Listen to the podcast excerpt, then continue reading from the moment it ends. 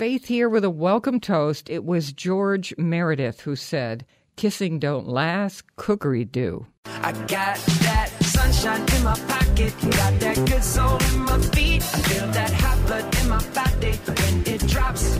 Ooh. It's great to have you joining the party on the Faith Middleton Food Schmooze, inviting you to eat, drink, and be merry with us. We've got a whole pasta special. Back Pocket Pasta is the book we're going to focus on. And these are how to use leftovers to do quick dinners. A little bit of pasta, lots of things added, still good for you and so satisfying. So we can't wait to talk about that book. We're going to talk a little bit more about pasta and why it's gotten a bad reputation throughout the years. And we're going to make you feel good about eating your pasta. That's the other thing.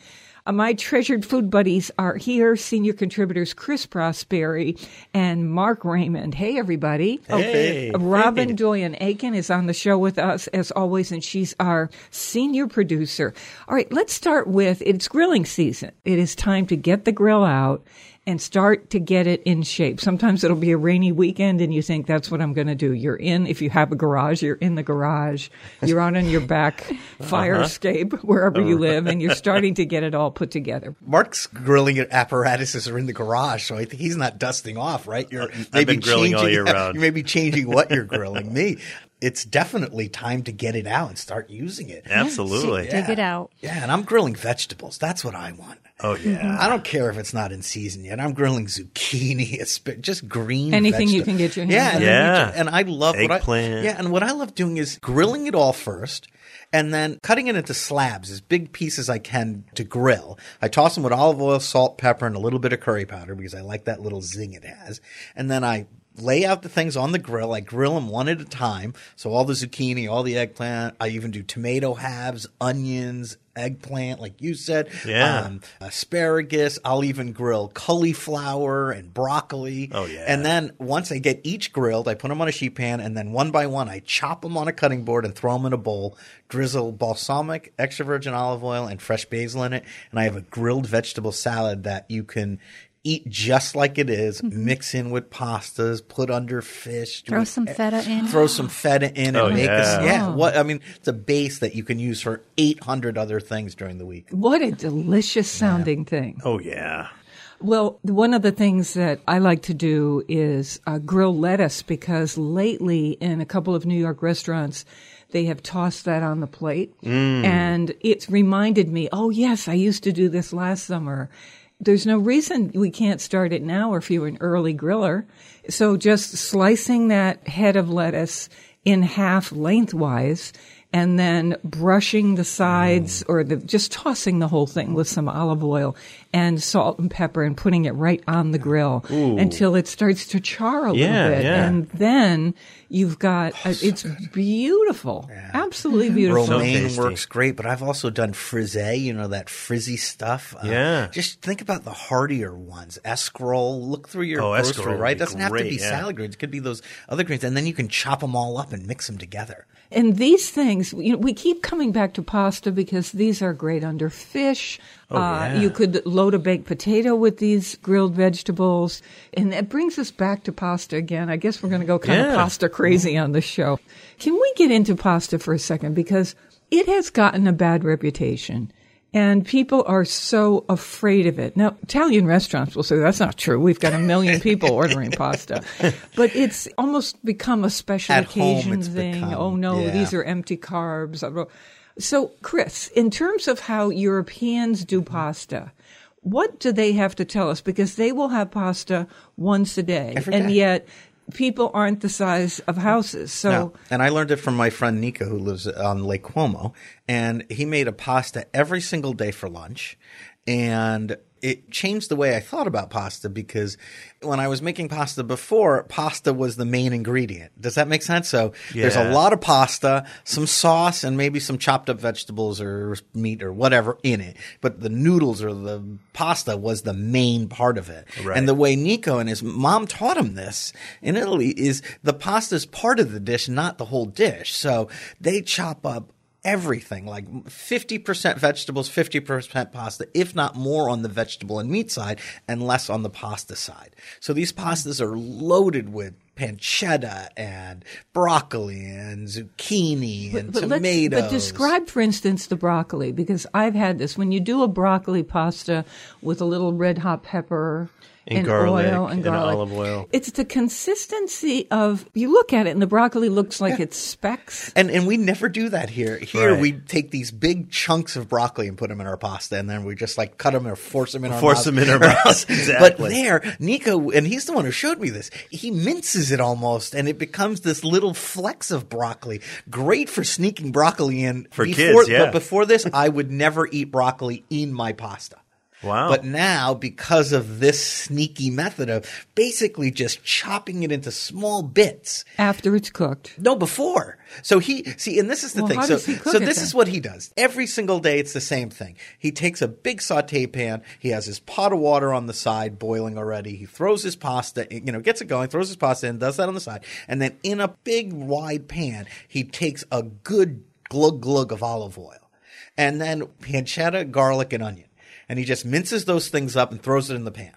And then he really just rifles through the fridge And sees So what's uh, it could yeah. be whatever was left over dinner, or he always has fresh vegetables. So whether it's zucchini or broccoli, he chops all that stuff up really fine and not nicely, just sort of roughly. But he keeps chopping it until it's little little bits, and then the garlic and the pancetta are cooked. He throws his vegetables and he starts sautéing it, getting it nice and toasty and caramelized.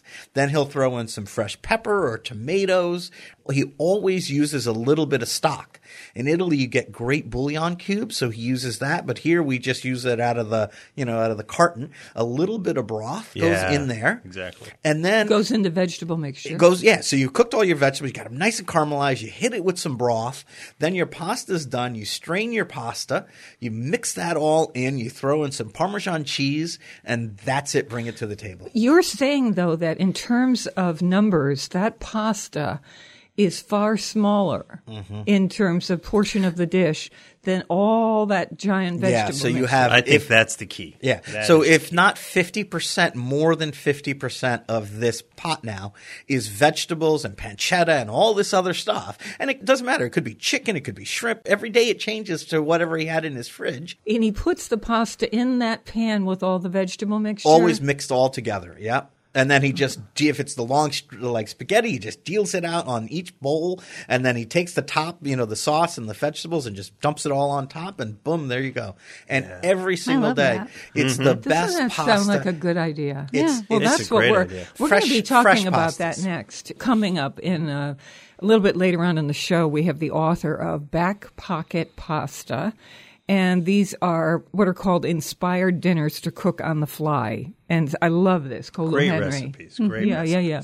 So we're going to get to that now. For the uh, devoted, they're, these are the- or as I like to call them, crazy. No, the, the, No, the no. diehard, the, diehard. passionate. Go ahead. We're talking to you right now. for the religious.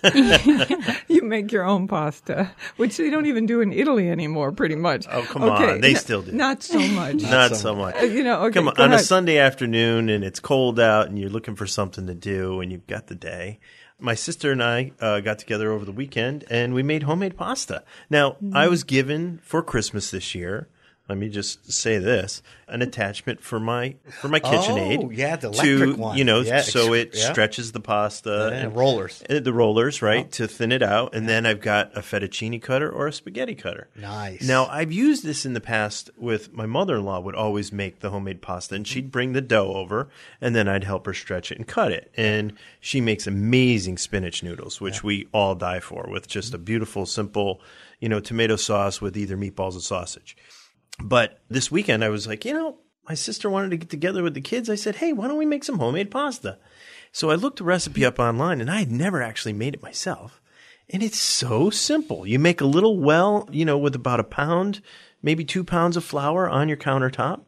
And in the middle, you break your eggs, you throw in a little kosher salt, a little olive oil, you scramble those eggs, and slowly you just take in the flour into the dough, and it thickens up slowly. And then you get it to a point where you can just knead it like a big dough ball. You have to let it sit for an hour. And then while this is happening, everybody's gathered in the kitchen talking to each other. It's just another reason to get everybody in the kitchen talking. What about taste? The taste is incredible. And I, to me, sometimes, you know, when things are processed, you just don't know exactly what's going into them. Although we do know we do have some great quality dry goods out there now. I mean, Yeah. there's some great pasta that you can buy in the stores nowadays. And I'm not discouraging against that. I use that. But, you know, when you've got a little bit of time, it's a fun, it takes me back to when I was a young, young kid, about seven or eight, and my grandmother used to actually, she didn't have obviously a KitchenAid. She would stretch out the dough and then she'd put a sheet on her big bed and she'd cut the dough by hand and then she'd lay it all out on the, be- on the on the sheet on her bed to dry out for the afternoon. Later in the day, she'd have the sauce cooking all day. We'd have a big pasta dinner. And that memory is just like burned in my history. So I when I think about things like that, I'm like, you know, if we're making the dough in front of the kids and having a good time and having some conversation, it's something that they're going to remember remember as well. Yeah, and I'll even say because making my own pasta goes against everything I believe in, being the lazy chef. because if you can get good one, why make it? But if you make this on a Sunday afternoon and you turn it into a family event. I think that transcends like making dinner, mm-hmm. right? Mm-hmm. The way you were talking about it, Yeah. it wasn't about just the pasta. No, you, not you at could all. yeah, you could have easily got a good pasta and thrown it in a pot of boiling water and it'd be done with it. But you turned it into the event. So inspired by my dear friend Chris Prosperi and, and all the dishes that he's done for us here, here I am. I'm making this pasta, and I'm mm-hmm. thinking in the back of my mind, wow, if I had a little fresh sage and I blended this in to the pasta, and I made like a sage tagliatelle, and then I made a a lamb ragu, and oh my god, there's so many different things I could do with this over the weekend. I can make you- this so much fun. I'll give you a quick pasta tip from my when I did make pasta in the days. If you take your so you rolled out your sheets, right? Yep. And you got it to the exact thickness you want it. You do another one just like it. So you have two equal sheets. Now your sage, your basil, all your thinner leafy herbs. Take one sheet, lay it down on the table and then take your leafy herbs and put them on top. Lay them nice and flat on top, all the way across the whole sheet. Yeah. And then take the second sheet and lay it on top, right? Right. And then feed it back through. It's amazing to see. It'll actually not just press it, but it press it in. It'll actually stretch out the basil and, and sage leaves. It's pretty cool Wow. to see. This reminds me, this idea of gathering around making something, it's very reminiscent of inviting your friends over to do a pizza party or the taco party. Right. So whether we're talking friends as family or actual family, that gathering around this project that you make together and then sitting around talking until it's ready. right. is Having a gl- couple glasses of wine. And you can make it know? fun and do colors too, like you were saying. So before your guests arrive, cook off some spinach, squeeze it dry, right? So take it in boiling water, blanch it, squeeze it dry, throw it in the food processor with a little bit of olive oil and pulse it into green paste. Put that in a little bowl. Then do the same thing with beets. That'll give you red pasta, right? If you know a good fish market, you can get squid ink, Oh, and you can mix that in. That'll be black pasta, and then you can have everyone make a color especially if you get the kids involved and then you put them all together at the end. It's pretty cool. Oh, that sounds Oh, so my good. goodness. Now I'm,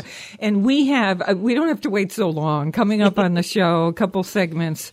We're going to be talking with Colu Henry, who is author of Back Pocket Pasta. These are how to do pastas really fast, using leftovers, using whatever's in the pantry, uh, in the refrigerator, inspired dinners to cook on the fly. That's what we're going to get into. And with this philosophy that we've been talking about, whether we call it European or just a more sensible approach to pasta, it enables us to have it more often where pasta is the smaller ingredient and all the rest of the stuff in the dish takes up the larger portion, but you can have pasta every day, Sophia Loren style, and she is our goddess here on the show. So that's Yes, she Um, is. all right.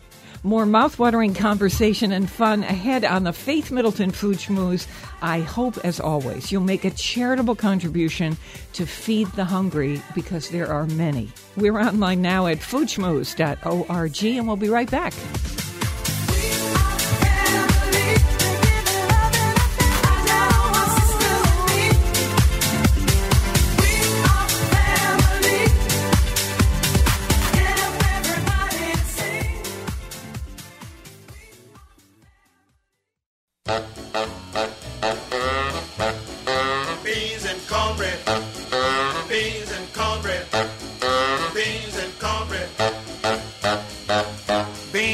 Cornbread had a fight. Beans knocked cornbread out of sight.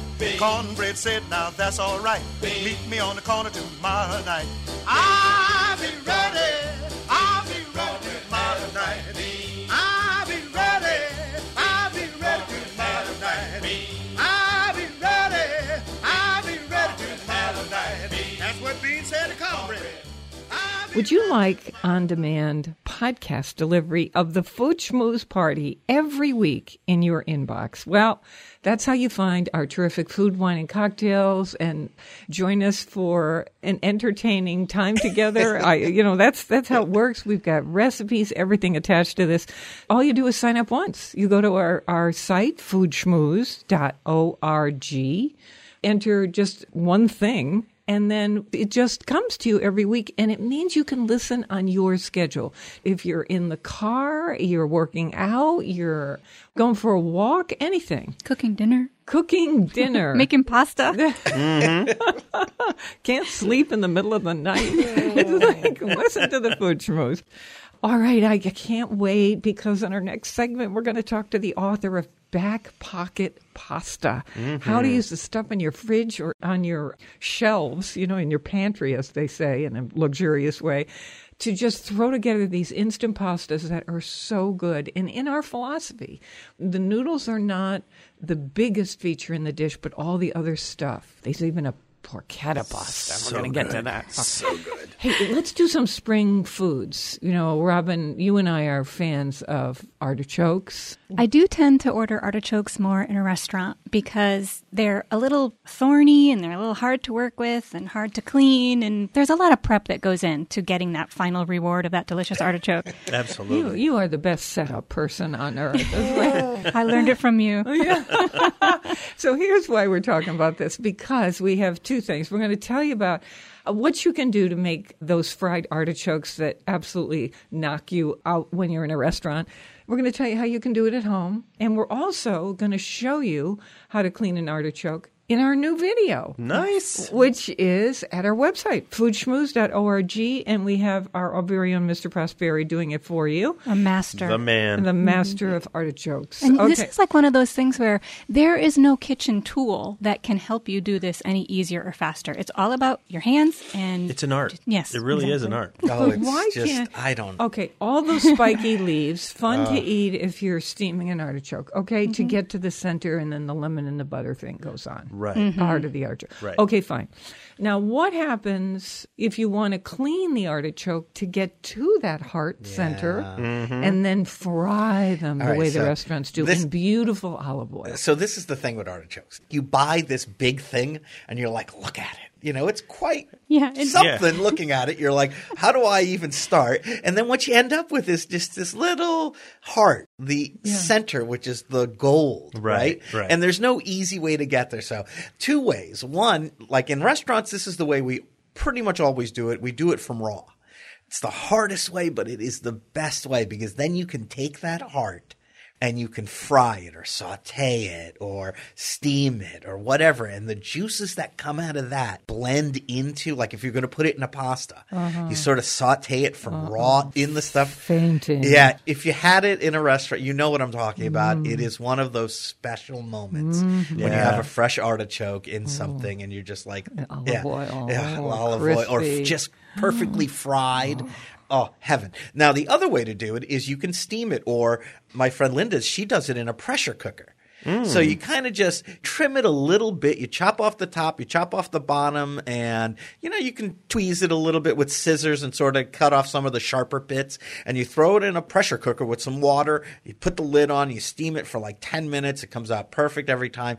But it's so easy at that point because when it comes out, you put it on a little sheet pan or whatever, let it come to room temperature, and then it just the leaves just fall off. Well, why Right? isn't that the easiest way? It is an easy way, but the center now is cooked already. It's different flavor. It's a different flavor. It's still good. I'm not saying it's not good, but when you cook it different. from raw in a dish, there is some magic that happens. Yeah. Is that steaming preparation? Is that what you would do if you were going to use that artichoke then to make that really great spinach artichoke dip? Yes, that where you people stuff love? it and you eat the leaves. Well, no, I mean, I mean like a spinach artichoke dip. Where you cut it all up and chop it up with Yeah. spinach into like a, a cheese. Oh yes, yes, hundred percent. That's so Mm-hmm. you- it's already would cooked. steam it. Yep. you Okay, steam so it. we're going to go with you for just a moment Yep. on your trip of we're going to cut this artichoke up to get to the heart and we're going to do it raw. Yep. How do you do it? So you lay it down on the cutting board and you cut the top of it off. You lay it on its on its side? side, and you cut the top of it off. I think in the video we did about three inches off the top. So now you've gotten closer to the heart, which is the gold you're looking for. then I take a little knife and I start with the knife. You kind of cut and pull leaves Each off. leaf. Yeah, so you're getting the knife in, which are, you hold in one hand in the palm of your hand, The with the top facing up, and then you take the knife in the other hand and you just sort of pull and cut the leaves down. Right? Does that make sense? Uh-huh. Yeah. So you're sort of pulling it down and you're sort of turning it, and you go all the way around it, and you keep going until you get to that center. Okay. Right? Now, Do you wear gloves?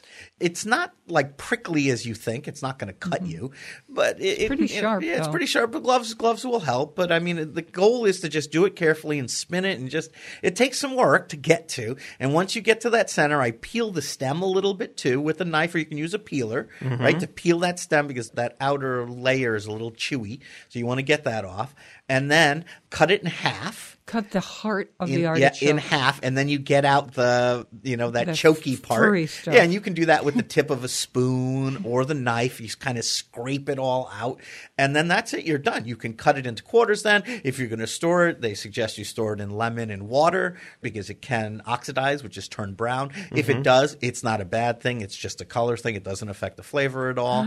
and then you can do whatever you want so with that these pieces. that was just how long do you think it takes you to do one artichoke to get two halves of the heart? Well, you can watch it in real time on the video.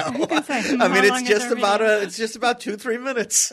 But if you think about a restaurant, we have we get a forty pound box of these things. That's And then why you need it's, prep it's, cooks. It's this box that's like the size, And you get 40 little hearts. and you get you get like a quart. yeah. Now let's do the cooking. okay. Okay, so if I want that crispy, you know, I'll often go to an Italian Mm-hmm. restaurant that's good at this. If somebody says to me, "Oh, they make the best crispy artichokes," Mm-hmm. I will go boom, make a beeline for that place and order them. And so, how do you do it? Well, I've had it breaded or unbreaded. Unbreaded. Unbreaded. So you're going to cut them Oh. into quarters or eighths, depending on how big they are. There's many different sizes. You can get them from baby, which the hearts will be like, you know, maybe two inches around. Mm-hmm. And you can get them to where they're the large ones and they'll be like three or four inches around. So cut them into Okay. bite sized pieces, right? Because you want to be able to just take them in your fork and pop them in your mouth. And then all I do is I get my olive oil very hot. How much olive oil in uh, the pan? I get I like to pan fry them. So you look at your artichokes, you want the oil to come up about halfway up the artichoke piece. So maybe a half an inch of oil in the bottom, right? Uh-huh. got it. And you want to get that nice and hot, 350 degrees optimal. I use a mixture of cornstarch and corn flour or corn meal, and I sort of roll it in that so it gets a nice little crispy crust on the outside. Hmm. And then one by one, I drop them in the oil, very carefully turn them, put them on paper towels, and then eat them as fast as they and come when they're golden, oh. it's time to come out. and then right onto a little plate with paper towels to soak up the excess Salt. oil, and then I season with salt and pepper. And like I said, you eat them as fast as Oh. they come out of the pan. You're killing me. Yeah, and you can just if you like a little crunchier, just use cornmeal. But I like that combination of cornmeal and cornstarch. Can you just use cornstarch? You can just use cornstarch. It's a little cakier, I guess. Uh-huh. If you want that real crunchy bit kind of thing going on with it, I like the combination of both. Someone told me you can use chestnut flour. You can use chestnut flour. Oh, you that would use- be good. Yeah, you can. I mean, you can use in Italy. They just use regular flour. Chestnut's got to leave a distinctive No, flavor uh, to it, too. I though, haven't no? Wait a used minute. much. What if you use no flour? Will they still brown in the olive oil? They'll oil? brown up, yeah. But Yeah. they again, I love that. There's something about those little bits that get golden brown and charred Mm-hmm. that just add to. I'm telling you, eat these like you pop them like candy, and and then they're gone. You're like, that was the whole box. Somebody has to tell me why no one has invented something that will make this faster. Yeah, make Yeah. them faster. Make Why, them why would no one invent this? This Yeah. seems. Uh, Or I would even be okay with a good canned artichoke. Oh, And- but only in Spain could you get that. Yeah, and they're good, and I mean, but those are more for salads. Those are they're not Right, to fry those, right, right? 'cause they've been those soaking already, in water. and they're Well, it's already also a they're already oil. cooked. Sixty dollars a can. They're geniuses at canning Mm-hmm. things in Spain. I'm not kidding. It's better than fresh things. I don't know what they I've do had over them, I've had them fresh in olive oil too. You can get them in some markets, and boy, those are good too. Yeah. Right. So oh. after they steamed. Then they you put them in them? olive. No, they put Can them in olive. but can we fry in them at home? Oh, see, but those steamed aren't. Yeah, but see, those aren't. The, that's the difference. That's what I'm saying. When you do, when you want to fry them, you want to do them fresh. Yeah. So you have to do that work part, and you'll see that in the video. What in the world could we? Let's just invent something right now. Mm-hmm. You know, obviously someone will take our idea, but we're just going to put it out in the world. What could we do? A small handheld machete, Mm-hmm. Um, how like about, they'd use in the bush. how about a sanding machine? You know the sanding wheel. Belt sander? Where you just- A yes, lathe. You're talking like a, a lathe, like yeah. for turning you wood. just hold oh, it Yeah. with a chisel on the And end, the- and the leaves go flying. They got to make an adapter for the KitchenAid. It's got to. They got to have one. You know how an apple corer Yeah. Yeah. Yeah, I was thinking of that too. Well, you press it down and everything just falls away. Isn't there some simple Well, that's device? the thing that these things don't, like I said, and you'll see it in the video. Really they don't fall away. You've got to kind of rip them. and but cut but you them know, an apple, an apple skin, and Yeah. those sections don't fall away. No, but you they're have to you press down. It's quite hard. I mean, you pr- mm. it takes some strength. You press down. Many sizes of apple somehow work with that corer. Why can't somebody do an I, artichoke I think we go high tech. How about laser? Mm. Right, and just sort of burn them off. Right. Be Well, then we're talking about the creme brulee torch. No, I think laser because then it would cut too. You Where could, would if you, you want to get a get really crazy, you can do high pressure water. You know how they can cut through wood with high pressure water. Oh. Yeah, that's probably dangerous. though. Yeah, probably not a good somebody's gonna hurt lose themselves. a finger. Yeah, Yeah. no. I just don't Are know. you a technician and listening to this show right now? Is there an idea you Are you an come inventor? Would you please Help. write to us Tell on us Facebook how to do this. and tell us what is the fastest way to peel a fresh artichoke to get to the heart so we can fry them fresh. You could easily line them up in a slow cooker. Mm-hmm. Oh yeah, but You that's know. again, it's cooked again. But To they're- it it's cooked, and, Right. and Chris maintains that it's not going to taste quite the same Not gonna be the when you fry it It's as when it's dead fresh. Yeah. So yeah, this is is, a- I like an this. This is- oxymoron right this, there. This is crowdsourcing. I love you know there are people that have done this a lot more than I because I'm not a big like I don't use a lot of them because of all those reasons. But if there is someone out there that knows a better way than the knife, maybe there's a tool, maybe there's just a technique I haven't thought of yet. I would love to know.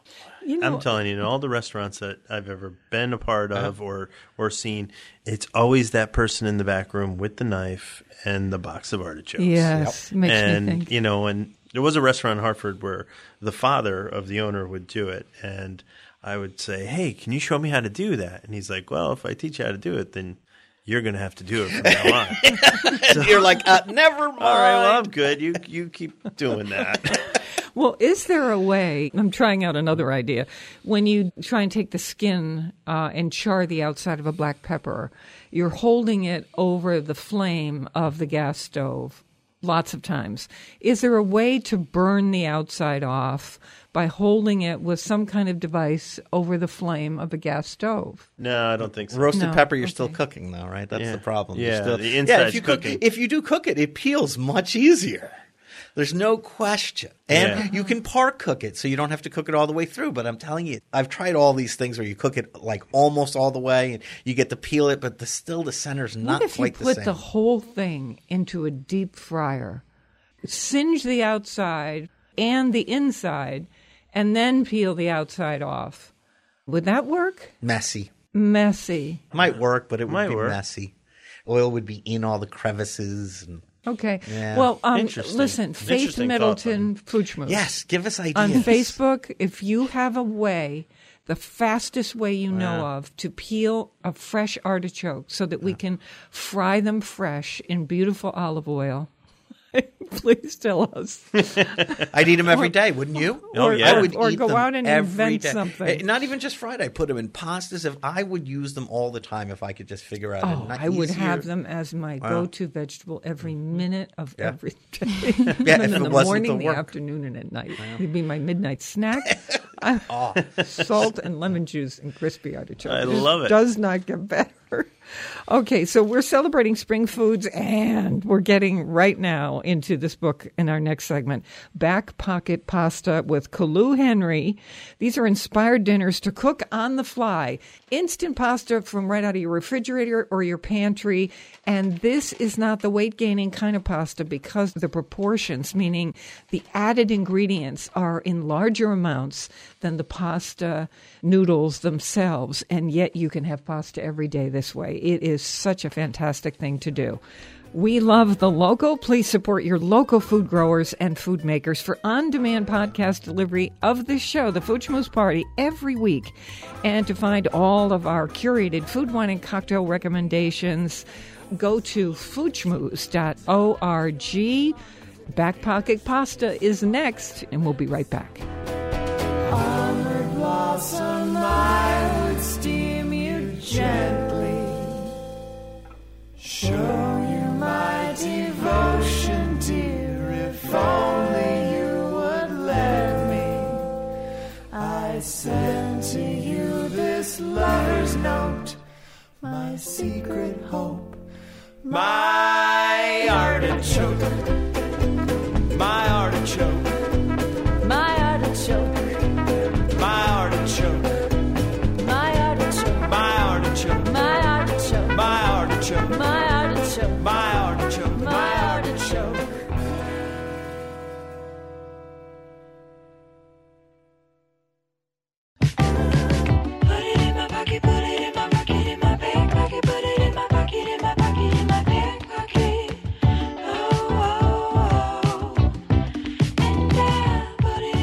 This is the Food Schmooze Party offering the richness of life and coming to you in Connecticut, Rhode Island, Massachusetts, and New York, including Westchester County, the east end of Long Island, the Hamptons, of course. The senior producer is Robin Doyon Aiken. And to hear this show on WNPR, it airs Thursdays at 3 and Saturdays at noon. Podcasts and our curated recommendations are always online at foodschmooze.org. And of course, you can talk with us on Facebook too. Search Faith Middleton Food.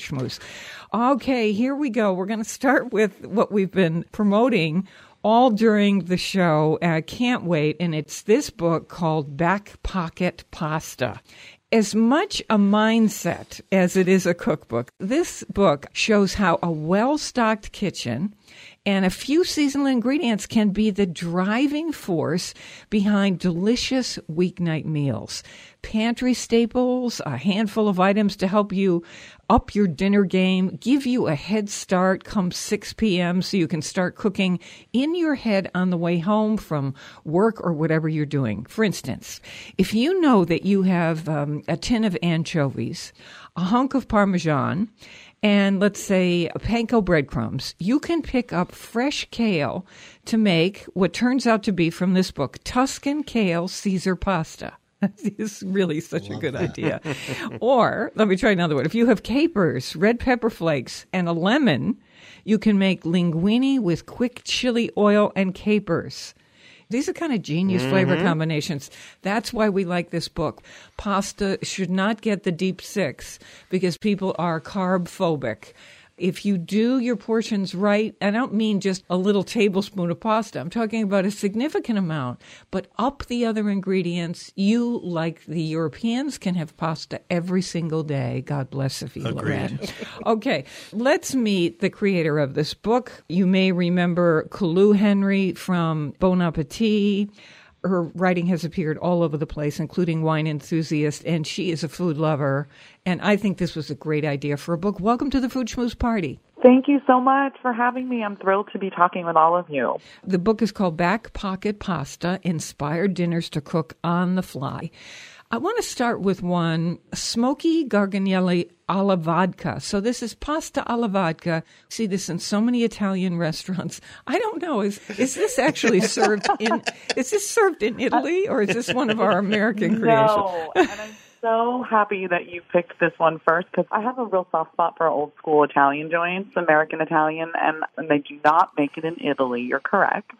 but I, I wanted to try to figure out a way to elevate it because people have such a soft spot for it. So I added 'Nduja, which is a spicy spreadable sausage from Calabria, and it just kind of dissolves into the sauce and it leaves behind this really yummy smoky pork flavor without changing the consistency of the cream sauce and of course the vodka. So, hmm. Colu, let me jump in and explain to people 'Nduja, N D U J A.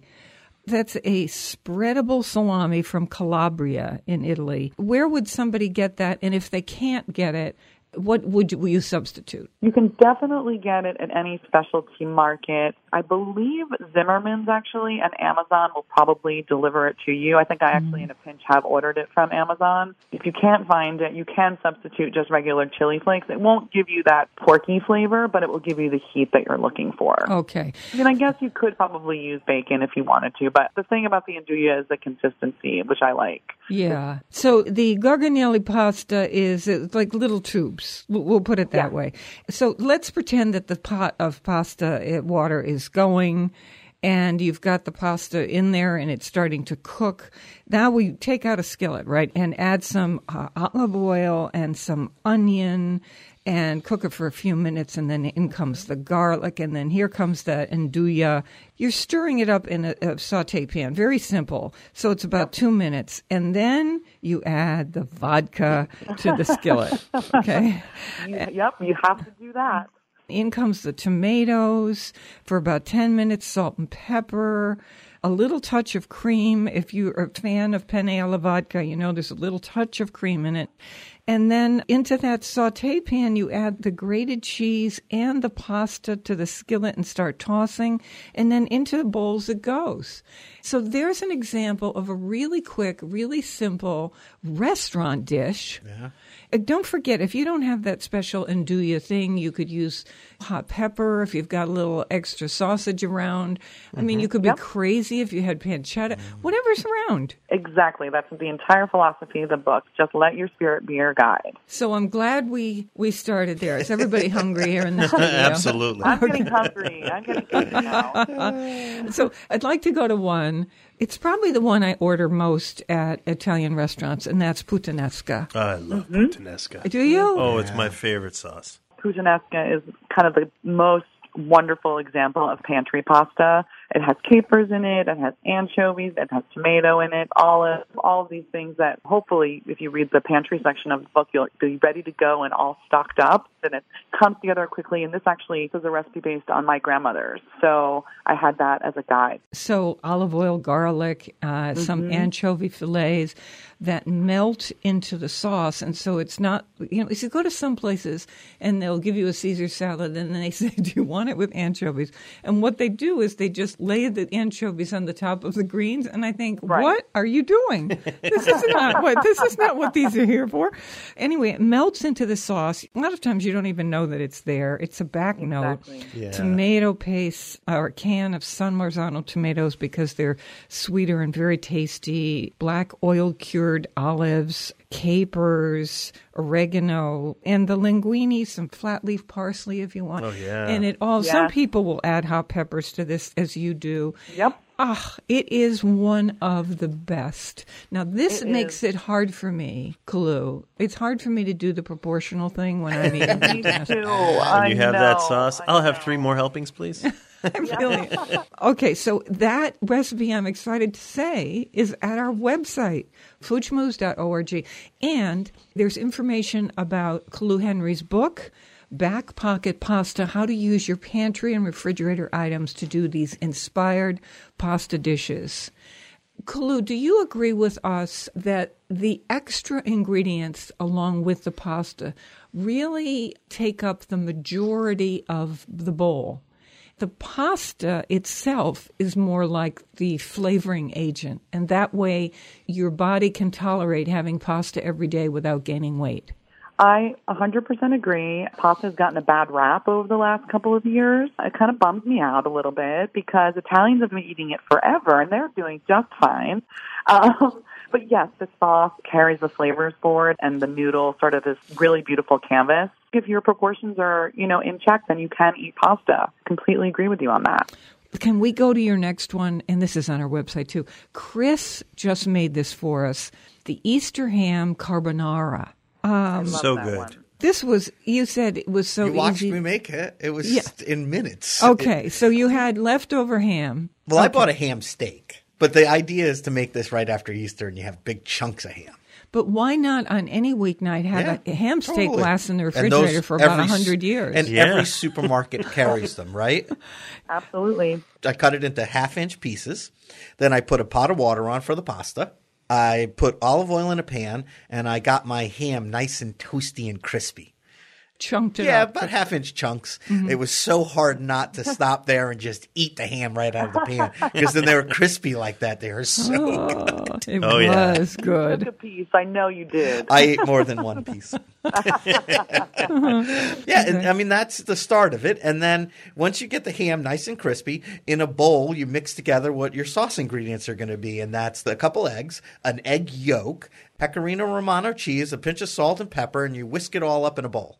You get your pasta now that's cooked. You throw it in the pan with the ham. Take your egg mixture with the cheese and you just rapidly pour it in there and like scramble it. I just used a big spoon and kept mixing it and So you're mixing it and tossing, tossing, Yeah, tossing, you're tossing, tossing and what you're doing is trying to keep the egg from scrambling, Yeah. right? And I put a little bit of the pasta water in as well. Save that pasta water. About a half a cup of it goes in the pan. That helps keep the sauce nice and you know Creamy. not yeah and Yeah. thinner, so it's not so goopy with the egg. so the one Yep. thing that's missing so far is peas. is the peas Then because you add that's the peas, yeah, and then some parsley. and there you go. And I put a little cheese on the side, and uh, and we all like a little crushed red pepper flake on the side as well. So we sprinkled that on top. And yes, we Oh, seem yeah. to do man, that with everything. that was a good pasta. Delightful. Did you like? It wasn't that good. Oh, it was so delicious. Colu, we love But- this recipe. I'm so glad you enjoyed it.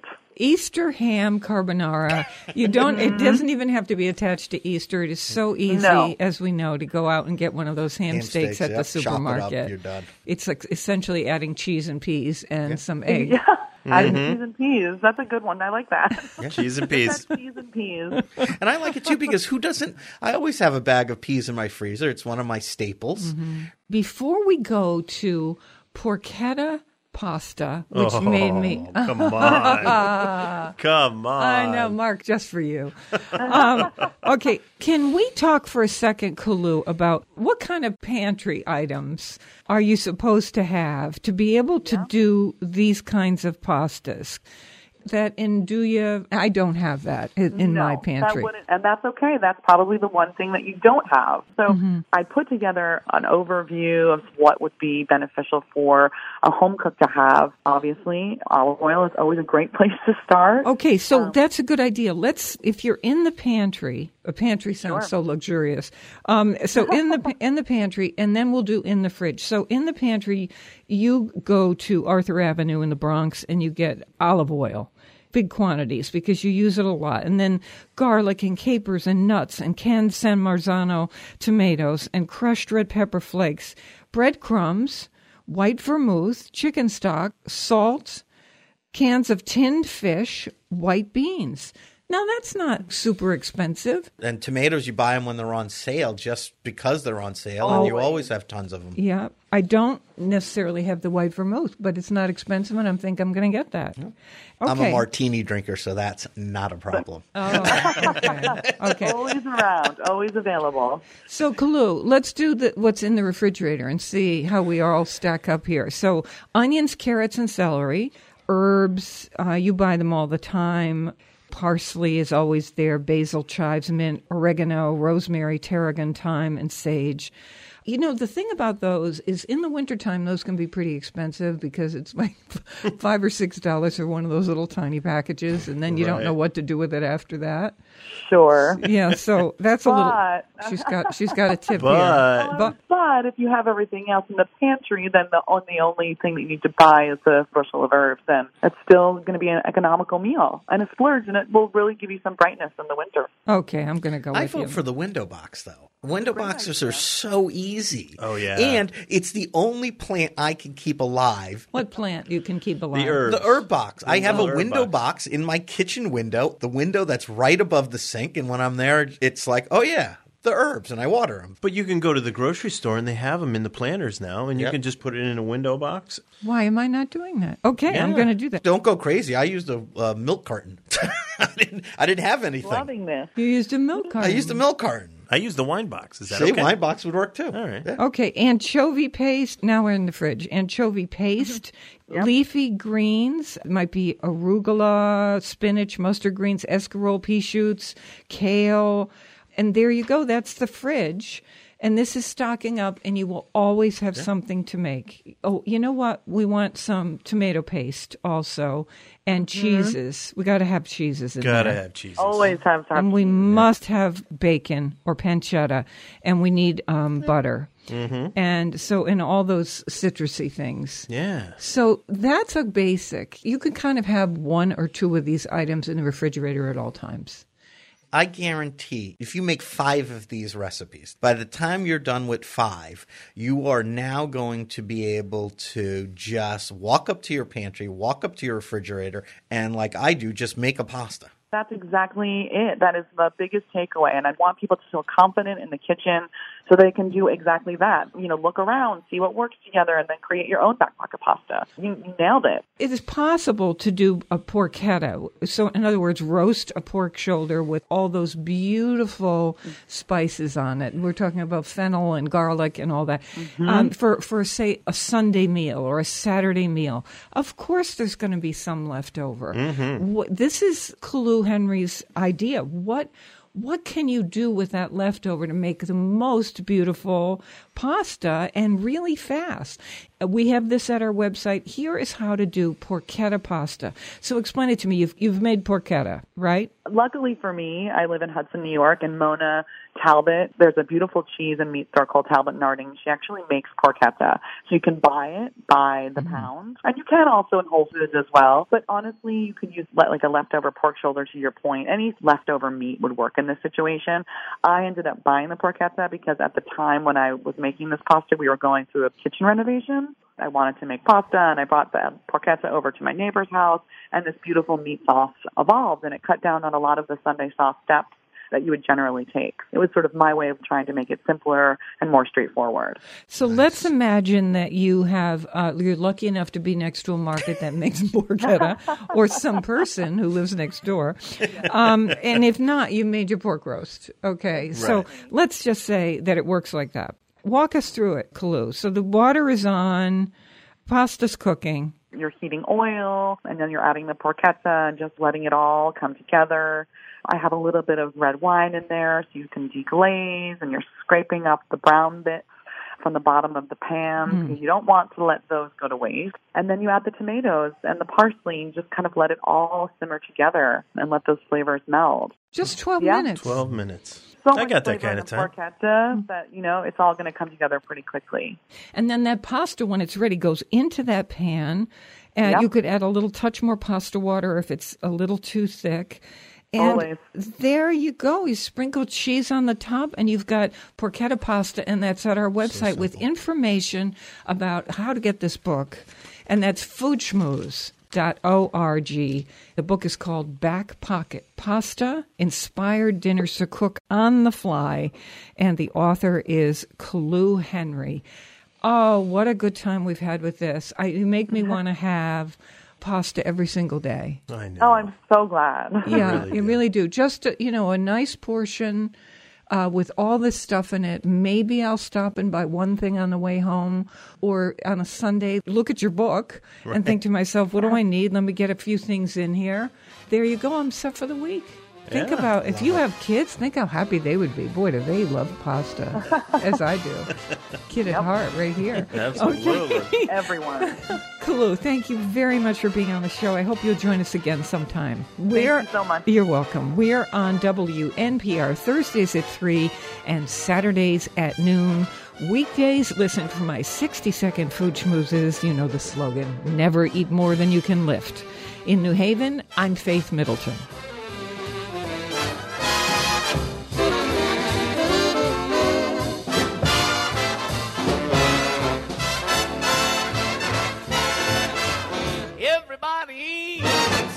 Come to mind.